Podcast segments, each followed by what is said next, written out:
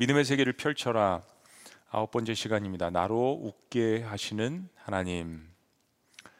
아, 사실 오늘 에, 설교는 설교를 통해서 시리즈가 한 편 더 늘어나는데 아, 오늘 말씀을 통해서 좀 음, 나누고 싶은 이야기가 있어서 오늘 본문을 택해서 같이 은혜를 나눕니다.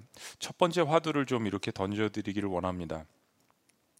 세상에는 어, 인생의 갈림길에 선 사람들이 많다는 겁니다. 인생의 갈림길에 선 사람들이 많다. 코로나 전염병 이 사태가 우리들에게 어, 이런 상황들을 더 많이 만들어냈습니다. 그러니까 갈림길은 어떤 상황 속에서 선택의 문제죠. 어, 그게 위기의 상황일 때도 있고 또 기회의 상황일 때도 있습니다. 그리고 그 선택의 상황을 통하여서 우리의 운명이 달라지게 됩니다. 특별히 믿음의 세계에 입문한 사람들은 이러한 그 우리의 삶의 결정이 믿음의 결정이 얼마나 중요한 것인가를 깨닫고 있습니다. 저희가 창세기 아브라함 그 이야기를 통하여서 믿음의 세계가 어떤 것인지에 대해서 이제 은혜를 나누고 있는데 그런 의미에서 아브라함 말고 이제까지 아브라함 이야기 속에 등장한 주변 인물들을 어, 그런 의미에서 한번 살펴봅니다. 예를 들면 하갈이 비록 몸종이었고 또 이집트에서 온 아, 노예 아, 이방인이지만은 아, 사라가 아기를 갖지 못하는 그것 때문에 어쨌든 하갈에게 은혜를 베풀었잖아요. 단순한 대리모가 아니라 이 신분이 상승될 수 있는 은혜를 준 겁니다, 사실은. 그런데 하갈이 이런 은혜를 받았을 때 또 잉태를 했을 때 교만하지 않고 또 겸손함으로 나아갔다면 하갈의 운명이 어떻게 됐을까요? 사실은 하갈이 자기가 잉태해서 은혜를 베풀었던 그 주인을 멸시를 했지 않습니까?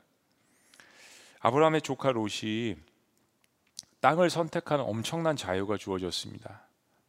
근데 그때 아, 인간적인 눈으로 육신의 눈으로 재물을 택한 것이 아니라 하나님의 뜻을 묻고 겸손하게 기도하며 영적인 유익을 위해서 땅을 택했다라면 혹은 먼저 아브라함에게 선택권을 주었다면 어땠을까요? 하나님은 유황불이 떨어져서 멸망해가는 소돔과 고모라 성에서 롯을 구출해내기 위해서 애쓰십니다.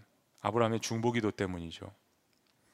그런데 롯의 아내는 하나님의 명령을 어겼, 습니다 뒤돌아보지 말라고 했는데 미련을 두지 말란 이야기죠. 그러나 아, 롯의 아내는 소돔과 고모라가 그동안 주었던 세상적인 즐거움이 그리웠습니다. 그 너무 안쓰러웠어요. 거기에 쌓아 올렸던 재물과 관계성과 모든 인정받았던 것들과 누렸던 것들이 그리웠습니다. 소돔과 고모라가 멸망하는 그 한복판을 지켜보다가 소금 기둥이 되었습니다. 만약에 롯의 아내가 그러지 않았다면 뭐 우린 근친상간의 역사를 보았습니다.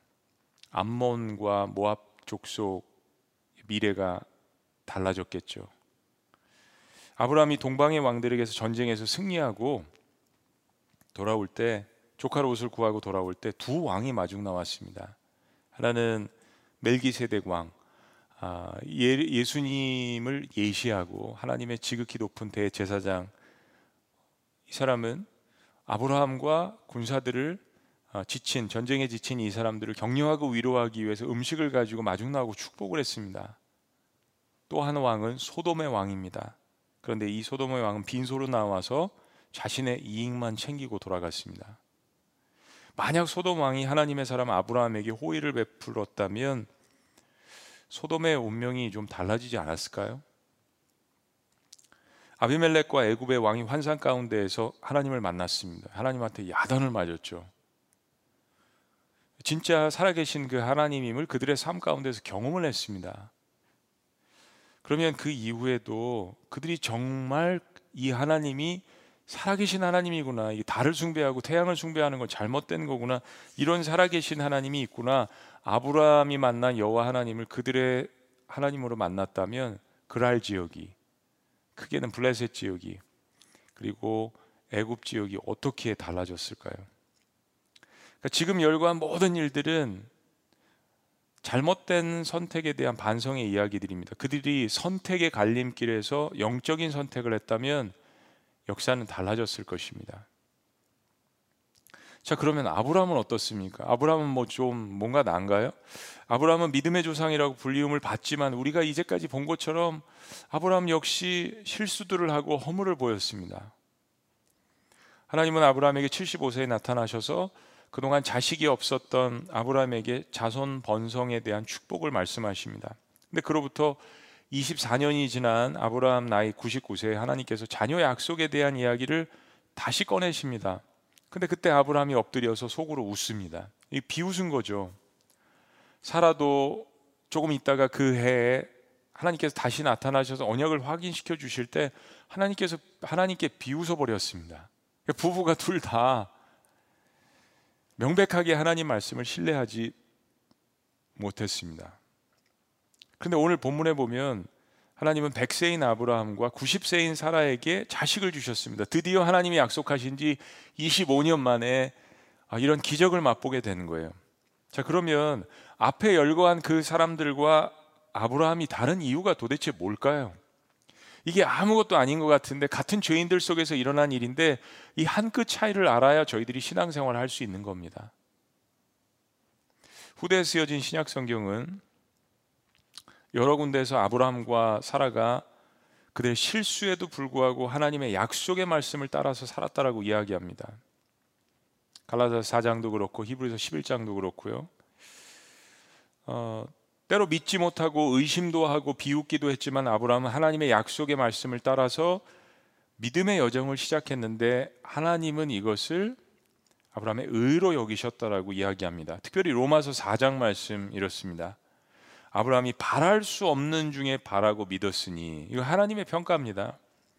이는 내 후손이 이같으리라 하신 말씀대로 많은 민족의 조상이 되게 하려 하심이라 그가 백세나 되어 자기 몸이 죽은 것 같고 이건 아주 소망이 없는 절망적인 상황을 이야기하는 거죠.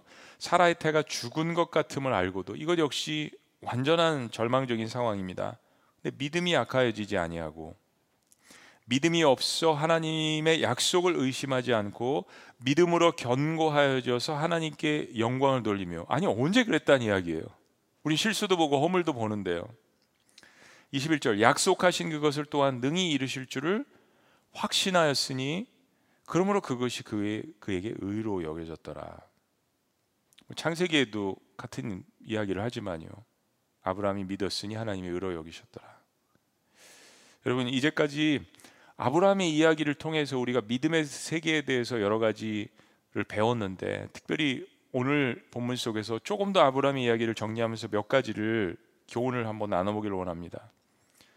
첫째는 하나님께서 인생을 이끌어 가실 때 하나님 말씀에 순종하는 순간순간들을 통하여서 인생 전체를 평가하신다는 겁니다. 이거 깨닫는 게 굉장히 중요합니다. 여러분 우리는 의인이 아니에요. 내려놓으셔야 합니다. 인생 전체가 위대하지 않습니다. 그럴 수도 없어요. 근데 하나님께서 우리 인생 가운데 중요한 순간에 말씀해 주시고 다가오시는데 그때 사실 아무것도 아닌 걸레와 같은 의잖아요. 성경 그렇게 이야기하잖아요. 근데 그 하나님 앞에 반응하고 순종하는 그 믿음을 하나님께서 귀하게 보십니다. 때문에 하나님 말씀에 영적으로 결단하고 나아가는 것이 너무나도 중요하다라는 거예요. 그걸 통해서 인생 전체를 평가하십니다. 둘째는 더불어 아브라함처럼 때로 쓰러지고 도망가고 딴짓하고 허물을 보일 때도 있지만 하나님의 약속은 하나님께서 반드시 이루신다라는 것을 기억하는 믿음이 중요합니다. 그래서 Missio Dei 하나님의 선교 하나님께서 이끄신다는 이야기가 나온 거예요. 자, 그러면 지금 말씀드린 이 두 가지가 어떻게 적용하는지를 작용하는지를 아브라함의 이야기를 통해서 하나님께서 우리에게 보여주시는 거예요. 첫째 말씀드린 것은 어떻게 보면 인간의 순종, 믿음, 하나님에 대한 반응이고 두 번째는 그걸 이끌어 나가실 하나님의 주권적인 역사입니다.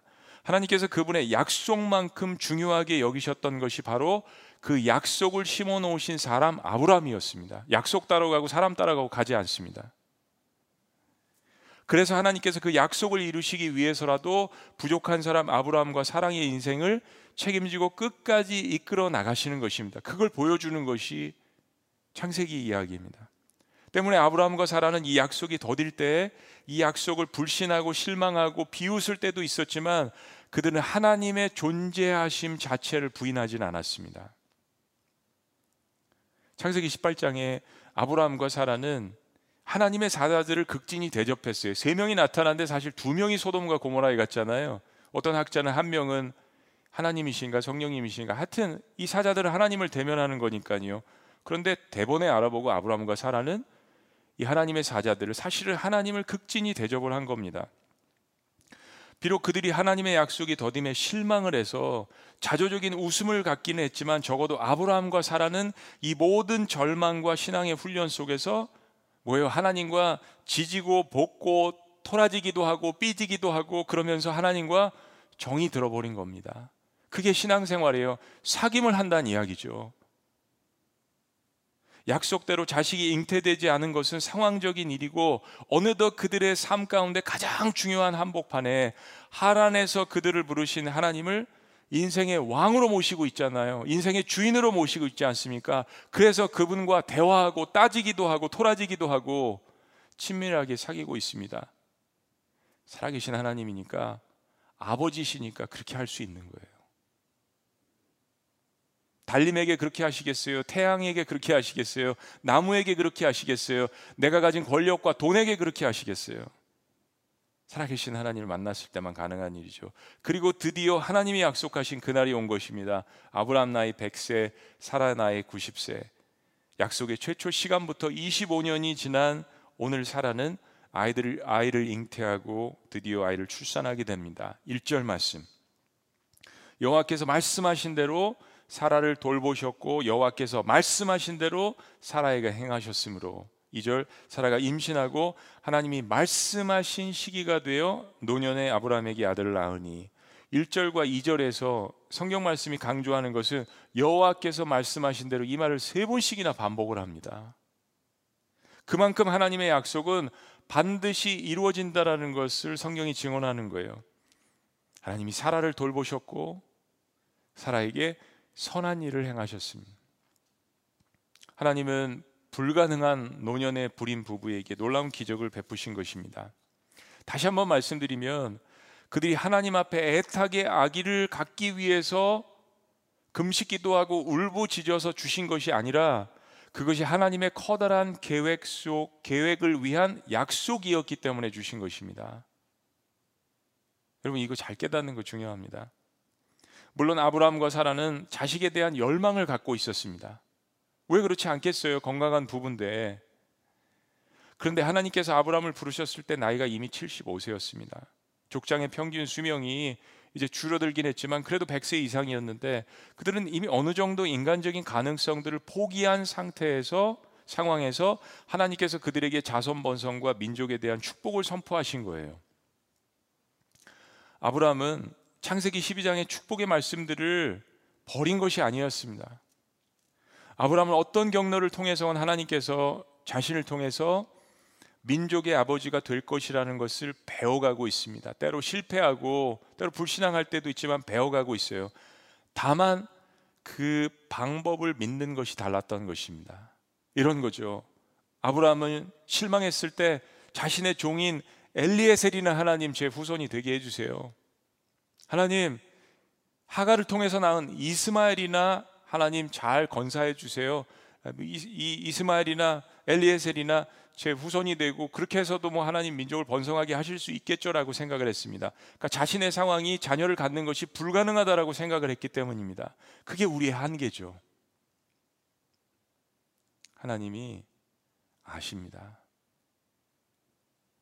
근데 하나님은 그때마다 그래서 하나님이 주실 축복은 아브라함과 사라 사이에서 나오는 자식을 통해서 민족 번성이 있을 것이라고 이야기해 주시잖아요. 그리고 드디어 하나님이 약속하신 정확한 시간에 아브라함과 사라에게는 아이가 태어났습니다. 이게 다른 거예요. 내가 원하는 시간, 내가 원하는 장소, 내가 원하는 방법이 아니란 이야기예요. 하나님께서는 하나님이 원하시는, 하나님이 계획하시는 방법들로 하나님의 약속이 성취되게 하십니다. 왜 우리가 하나님 앞에 땡깡 부리고 하나님 앞에 기도하고 하나님 앞에 소원을 올려드리고 그 일이 이루어지지 않을 때 분노할까요? 내가 원하는 시간과 내가 원하는 방법과 내가 원하는 장소를 원하기 때문입니다. 근데 여러분, 신앙생활 하면서 우리가 깨달아가는 게 뭡니까? 하나님을 하나님 되게 인정하는 거 그게 예배잖아요. 근데 하나님을 마치 내가 부리는 종처럼 생각할 때는 늘 우리 마음 가운데 분노가 일어나는 겁니다. 하나님을 하나님으로 인정하지 않으면 분노와 증오가 일어날 수밖에 없습니다. 그런데요, 하나님이시잖아요. 그분이 계획하셨고 어련히 그분이 약속하셨으면 그분의 시간과 그분의 장소와 그분의 방법이 있을 것 아닙니까? 왜 우리가 주기도문을 배웠습니까? 하늘의 뜻이 이 땅에서 이루어지는 기도를 예수님께서도 가르쳐 주시고 순종하시지 않았습니까? 여호와께서 말씀하신 대로 1절과 2절에 세 번씩이나 반복됩니다. 여호와께서 말씀하신 대로 그리고 아브라함은 이렇게 행동합니다. 3절 아브라함이 그에게 태어난 아들 곧 사라가 자기에게 낳은 아들을 이름하여 이삭이라 하였고 그 아들 이삭이 난 지 8일 만에 그가 하나님이 명령하신 대로 할례를 행하였더라. 아브라함이 그의 아들 이삭이 그에게 태어날 때 백세라. 아브라함은 두 가지를 순종합니다. 첫째는 아들의 이름을 뭐 하나님께서 나의 고통을 보셨다, 나의 기도를 들으셨다 이렇게 지을 수도 있는데 아브라함은 하나님께서 전에 말씀하신 하나님의 약속을 기억했습니다. 너 아들 낳으면 이삭이라고 지으라. 그리고 그 하나님의 말씀대로 순종해서 이삭이라고 짓습니다. 두 번째는 하나님께서 주신 언약의 명령의 조건을 기억하고 그 태어난 지 8일 만에 이삭에게 할례를 베풉니다. 아브라함이 비로소 하나님의 뜻을 더 이해하게 됐습니다. 신앙이 자라나게 되는 거죠. 아브라함과 사라의 자식의 이름은 이삭입니다. 웃음이란 뜻입니다. 창세기 17장 17절에 아브라함이 하나님의 약속에 대해서 엎드린 채 웃었는데 하나님은 자식을 낳으면 그 이름을 이삭 웃음이라고 지으라고 하셨습니다. What a paradox. 얼마나 신앙의 역설입니까? 인간은 하나님의 약속을 의심하고 때로 비웃어 버리는데 하나님은 그 절망의 웃음을 기쁨의 웃음으로 바꿔 주셨습니다. 우리는 때로 허탈하게 웃지만 하나님은 그 웃음을 진정한 승리의 웃음으로 변화시켜 주십니다. 사라가 고백합니다. 6절. 다 같이 읽습니다. 시작. 사라가 이르되 하나님이 나를 웃게 하시니 듣는 자가 다 나와 함께 웃으리로다. 사라의 비웃음을 진정한 승리의 웃음으로 기쁨의 웃음으로 바꿔 주셨습니다. 사라가 이런 말도 합니다. 7절 또 이르되 사라가 자식들을 젖먹이겠다고 누가 아브라함에게 말하였으리오마는 아브라함의 노경에 내가 아들을 낳았도다 하니라. 좀 쉽게 현대인의 성경으로 보면 이런 의미입니다. 이 사라가 자식을 기를 것이라고 누가 꿈엔들 생각했겠는가? 그러나 나는 나이 많은 아브라함에게 아들을 낳아 주었도다. 사라의 고백입니다. 사라는 비로소 하나님께서 자신을 웃게 만드신다라고 고백을 합니다. 모든 내 주변에 조롱하고 의심하던 사람들까지 다 나와 함께 웃는다라고 고백을 합니다. 사랑하는 여러분, 저는 하나님을 사랑하는 모든 분들에게 하나님께서 반드시 비록 고난 중에라도 웃게 하실 것이라고 분명히 믿습니다. 두 번째 화두는 세상에는 참 이해할 수 없는 억울한 일이 많습니다. 네, 겪기도 하고 보기도 합니다. 사라가 불임을 가진 것은 여자로서 상당히 상대적으로 억울한 일입니다. 대부분 남들은 다 쉽게 임신을 잘하는데 사라가 안 되는 것, 이 얼마나 억울한 일입니까? 하나님 왜 여자로 태어나게 하셨어요? 막 이런 질문들도 쏟아붓지 않았겠어요? 이번에 온라인 그 신년 특별 부흥회 기간 동안 올라온 간증들을 다 훑어봤습니다. 시간을 내서 분량이 꽤 되더라고요. 코로나라는 상황 가운데서 우리 성도님들께서 참 많은 눈물의 골짜기를 지나고 계시는구나라는 사실을 다시 한번 절감을 했습니다. 뭐 그거 아니더라도 부서 목사님들과 섬기시는 또 지구 목사님들을 통하여서 이야기를 많이 듣지만요. 암이란 질병으로 고통을 받다가 치료가 다 끝나고 완치가 가까운 무렵에 다시 그게 재발됐는데 아들은 고3이에요. 하나님 앞에 어떻게 불평이 안 나올 수가 있겠어요? 그럼에도 불구하고 하나님 앞에 울부짖으며 엘샤다이 전능하신 하나님을 바라보는 참 그 울부짖음이 귓가에 쟁쟁합니다. 말 못할 경제적인 어려움을 겪으시는 분들이 참 많습니다. 많은 간증들이 있지만 특별히 오늘 본문과 좀 관련된 간증이라서 나눕니다. 4년간 무려 10여 차례나 유산과 사산을 반복하신 성도님들의 간증을 들으면서 참 정말 마음이 점여왔습니다. 특별히 이 본문이잖아요.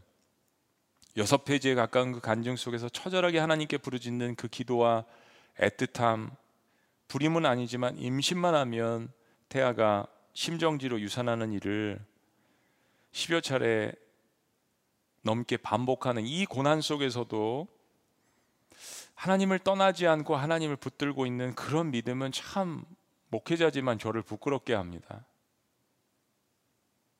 왜 아브라함이 하나님 앞에 이스마엘이나 잘 살게 해달라고 했는지 이해가 간다라고 이분이 고백을 하시는데 이분만이 하실 수 있는 고백인 것 같아요.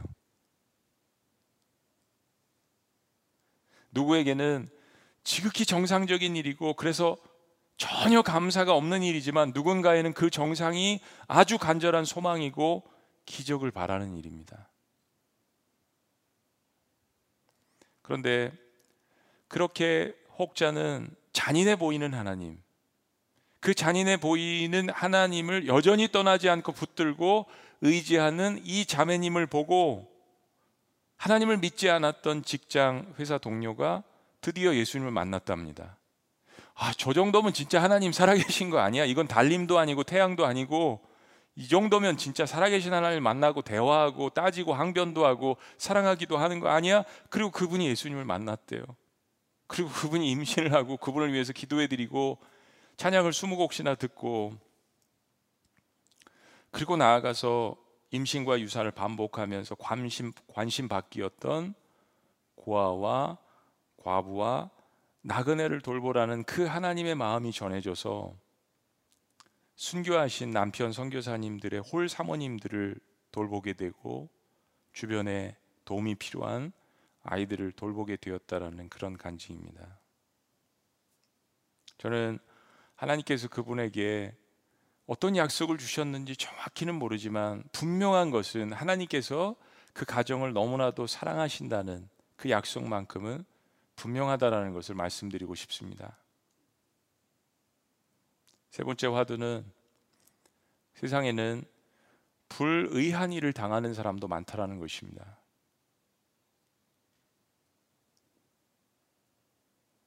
정인이는 아마 아니 분명히 천국에 갔을 것입니다. 저는요 그렇게 믿고 가르쳤고 앞으로도 확실히 가르칠 거지만 구원은 오직 예수 그리스도를 영접하고 죄를 회개하는 사람들에게만 일어나는 하나님의 선물입니다. 그러나 아직 인지 능력이 부족한 유아들이 죽었을 때 지적 장애인들이 삶을 마감할 때 저도 이 문제 가지고 얼마나 오랫동안 고민했는지 몰라요. 그러나 제가 가진 결론은 저는 하나님의 공의와 하나님의 사랑의 성품을 믿습니다. 저는 하나님의 선하심을 믿기 때문에 그 문제는 더 이상 이제 고민하지 않고 하나님 앞에 맡겨드렸습니다. 내가 풀 수 없는 문제예요. 천국에 가서 확인할 겁니다. 분노하는 사람들이 많습니다. 저도 그렇습니다. 우리 교회 교인분들 중에서는 그리고 제가 목회했던 환경들 가운데서도 가족이 너무 고통스러운 가운데 죽음을 맞이한 분들을 간혹 보고 또 이야기를 듣습니다. 우리는 하나님 앞에 항변합니다. 그런 순간에 도대체 주님은 어디 계셨나요?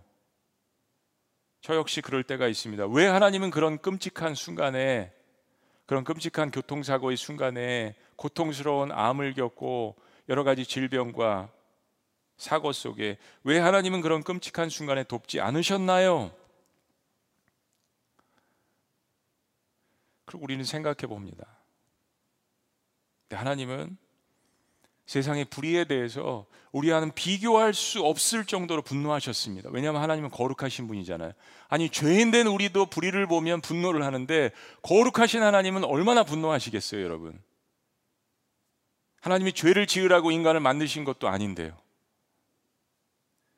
그래서 노아의 때 홍수 심판도 있었고 소돔과 고모라의 불의 심판도 있었습니다. 그러나 그렇다고 한들 인간들이 정신 차리고 회개하지 않는다는 것도 하나님은 잘 아십니다.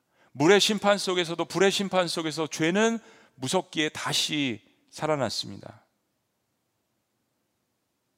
그래서 하나님께서 자신의 아들을 이 땅에 보내신 것입니다. 그리고 자신의 아들을 죽게 하신 것입니다. 하나님의 아들의 거룩한 피로서만 죄인들의 죄가 용서함을 받기 때문입니다. 피로 대한민국 피로 회복 헌혈 때문에 하는 거 아닙니다. 궁극적인 목적은 영적인 의미가 있습니다. 오직 예수 그리스도의 보혈로만 피로만 대한민국의 죄로 찌든 피가 회복될 수 있다라는 메시지입니다. 그래서 기도하자라고 이야기하는 겁니다. 여러분 인류 역사상 가장 불공평하고 가장 불의한 일을 자발적으로 당하신 분이 있다면 바로 그분은 하나님의 아들이신 예수 그리스도십니다.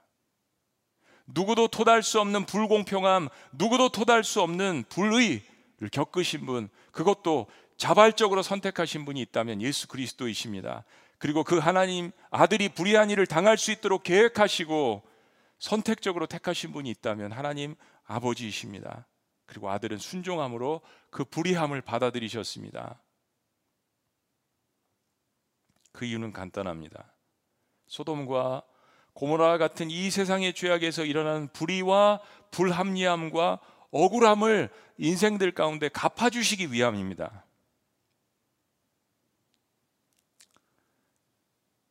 우리로 하여금 웃게 하기 위함입니다. 하나님은 우시고 우리는 웃게 하기 위함입니다. 여러분 아브라함에게는 이삭을 주셨지만 우리에게는 하나님의 아들 예수 그리스도를 주셨잖아요. 우리가 더 이상 받을 수 있는 어떤 축복이 이것을 능가하겠습니까? 마지막에 웃는 자가 최후의 승자란 말이 있습니다. 사라는 마지막에 웃었습니다. 그렇다면 우리는 무엇을 해야 할까요? 하나님이 내 인생을 웃게 만드셨는데 늘 분노만 하고 아무것도 하지 않는 것은 자기 정의만 드러내는 것이나 마찬가지입니다. 전에 말씀드린 것처럼 하나님의 정의는 심판과 함께 극률하심으로 나타납니다. 십자가에서는 그 하나님의 거룩하심이 심판으로 악에 대한 그러나 죄인들을 용서하시는 긍휼로 나타나지 않았습니까? 그래서 세상의 억울함과 불의함에 대한 나의 분노를 사역으로 바꿔야 합니다. 여러분. 그것을 보여주신 것이 바로 십자가 사건입니다. 세상을 정말 뒤엎고 싶으신 분이 있다면 하나님이시죠. 내가 아닙니다. 난 그럴 만한 존재가 아닙니다. 세상의 종말이 올 때까지는 고아와 나그네와 과부들은 계속 생겨날 것입니다. 그래서 버려지는 아이들을 위해서 예수님의 사랑으로 부모가 되어 주어야 합니다. 여러분 입양이 문제입니까? 입양이 문제가 아니지 않습니까? 부모의 자질이 문제지 않습니까? 우리 문제의 핵심을 제대로 봐야 합니다. 고아들과 장애인들을 돌봐야 합니다. 노숙자를 돌보기도 하고 이 땅의 나그네인 이주 노동자들을 돌보기도 해야 하는 것입니다. 왜 그런지 아세요? 세상의 불의함 때문에 때로는 분노하고 낙심하기도 하지만 세상의 창조주이신 하나님께서 나를 웃게 만드셨기 때문입니다. 예수님의 희생으로 말미암아 말입니다. 그럼 우리 모두에게 질문이 있습니다.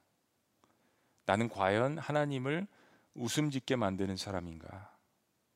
하나님 아니면 하나님을 찡그리게 만드는 사람인가?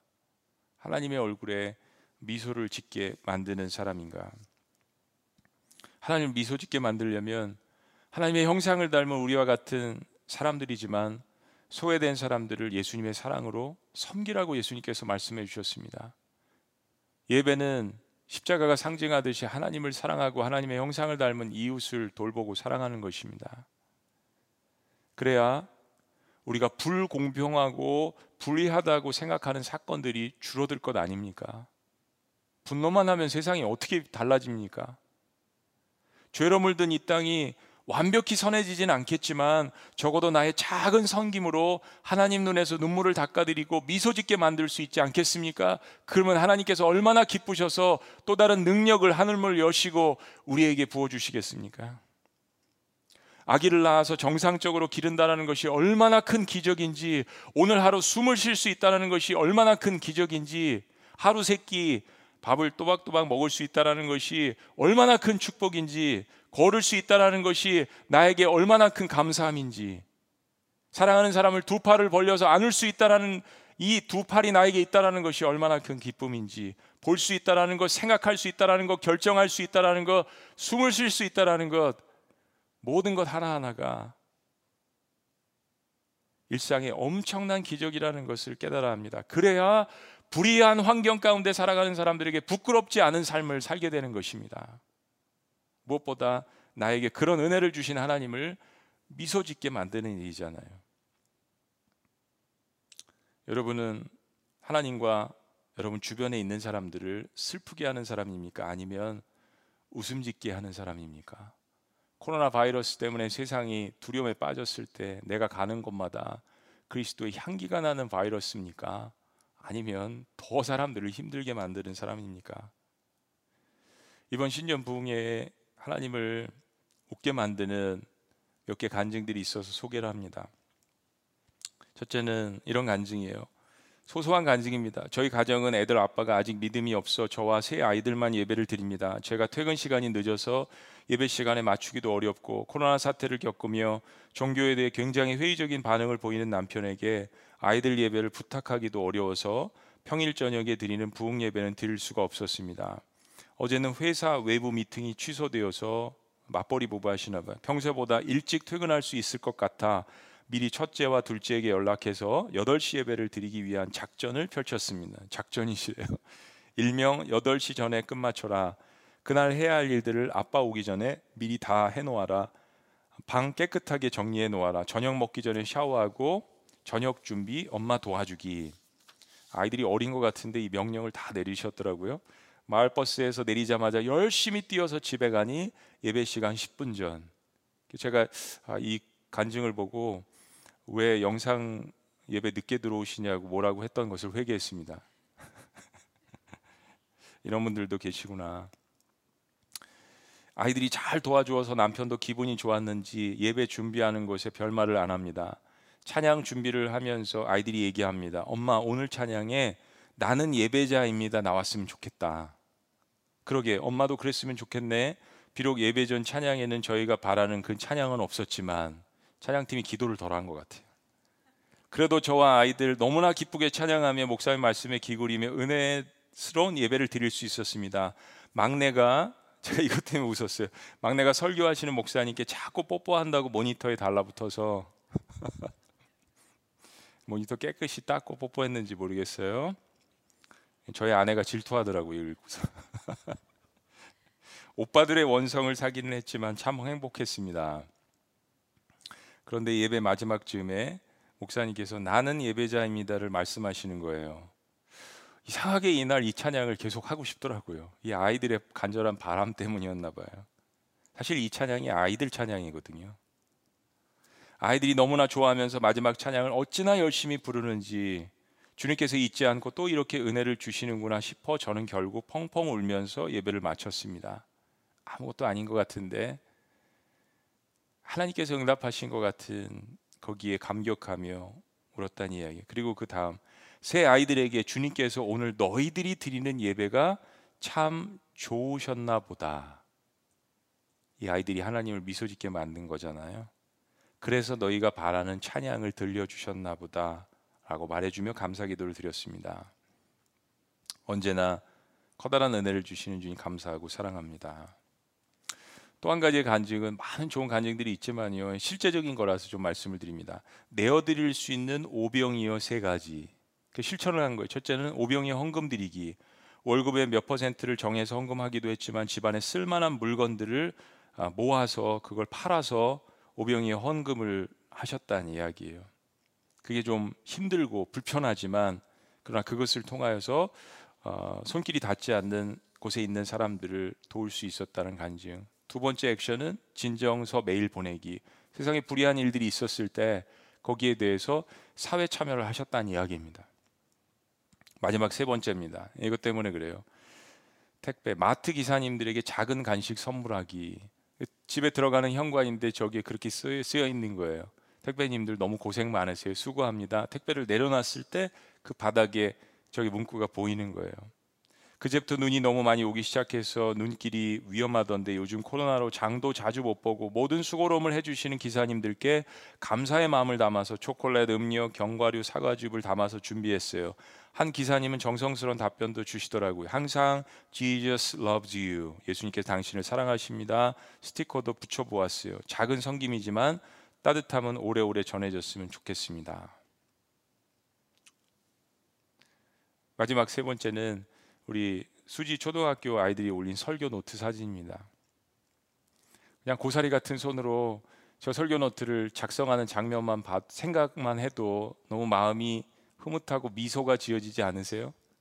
형형색색 칼라펜을 이용해서 저도 저거 보면서 마지막에 하나는 그렇게 썼더라고요. 설교 말씀 들어보니까 홀 사모님들을 위해서 자기가 뭘 해야 될까? 아이들 마음이 얼마나 여러분 이쁩니까?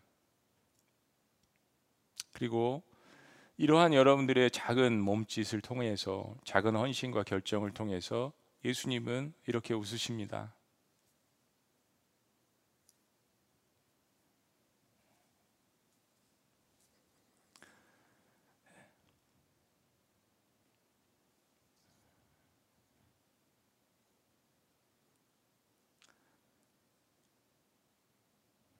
기도하시겠습니다.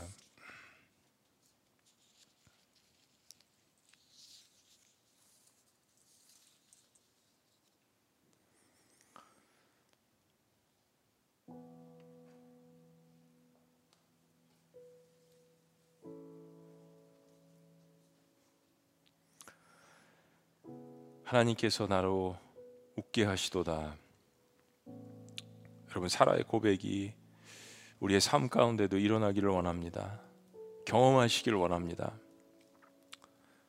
저는 개인적으로 삶에 닥치는 모든 불의한 일에도 불구하고 근본적으로 하나님을 배신할 수 없습니다. 왜냐하면 그분이 나를 살리시기 위해서 십자가에 죽으시는 희생을 치르셨기 때문입니다. 그래서 저 여러분들은 여전히 오늘의 최악의 상황 가운데서도 다시 웃을 수 있는 것입니다.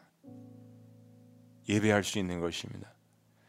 세상이 주는 혜택 때문에 웃는 해픈 웃음이 아니라 그런 행복이 아니라 싸구려 웃음이 아니라 모든 고난과 역경을 극복할 수 있는 그런 기쁨, 카라, 웃음, 하나님이 주신 기쁨입니다. 그런 놀라운 구원의 역사를 경험한 사람이라면 우리는 질문해 보아야 합니다. 그럼 나는 하나님의 얼굴을 미소 짓게 만드는 사람인가? 아니면 슬프게 만드는 사람인가? 믿음의 세계에서 중요한 질문입니다. 그리고 가끔 하나님의 그런 음성을 여러분들이 들으셨으면 좋겠습니다. 내 딸아, 내 아들아, 참 고맙다.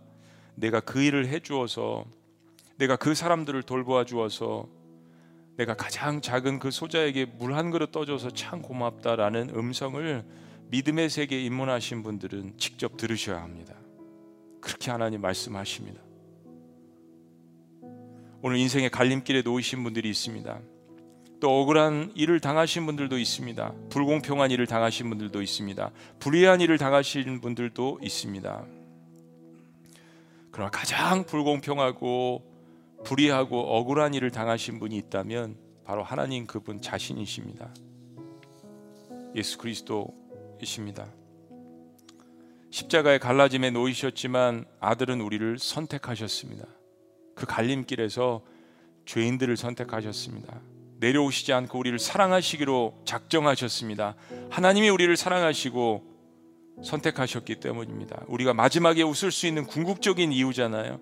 마지막에 웃는 자가 승리하는 자입니다.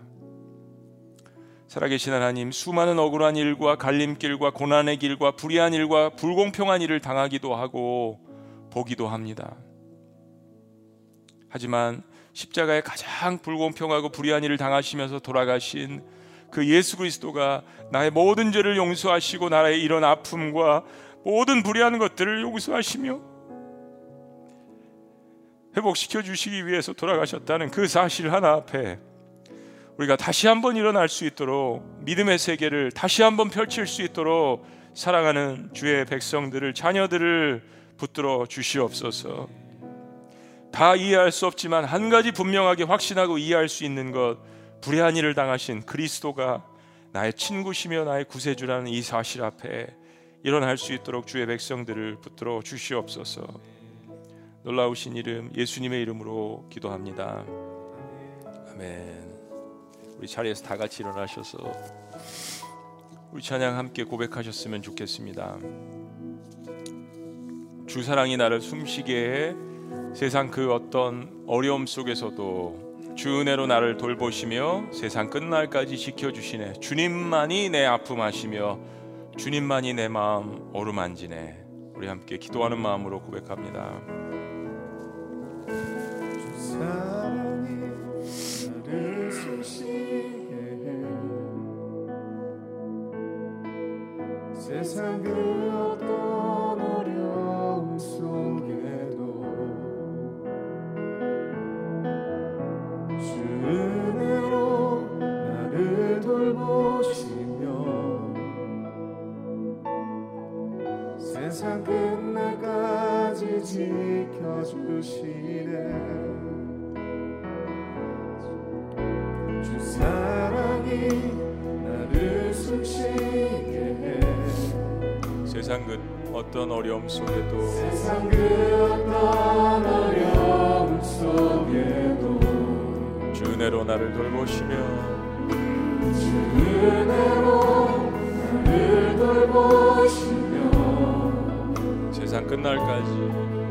세상 끝날까지 지켜주시네.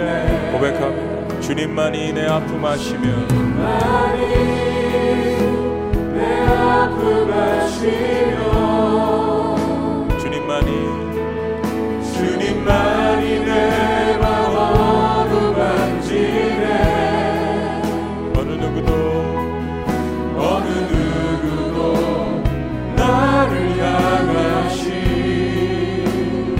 사랑을 주님의 사랑을 끊을 수 없네.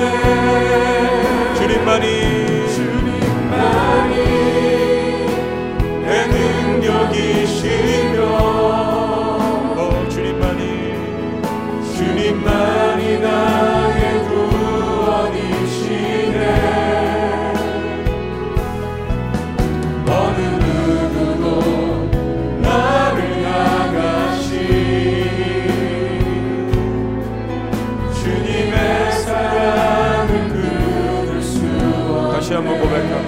사랑이 나를 이끄시네.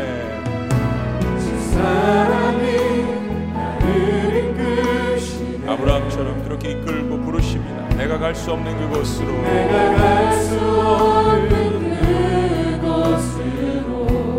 주의 사랑 나를 붙드시며. 내 사랑 나를 붙드시며. 세상 끝날까지. 할렐루야. 세상 끝 선포합니다. 주님만이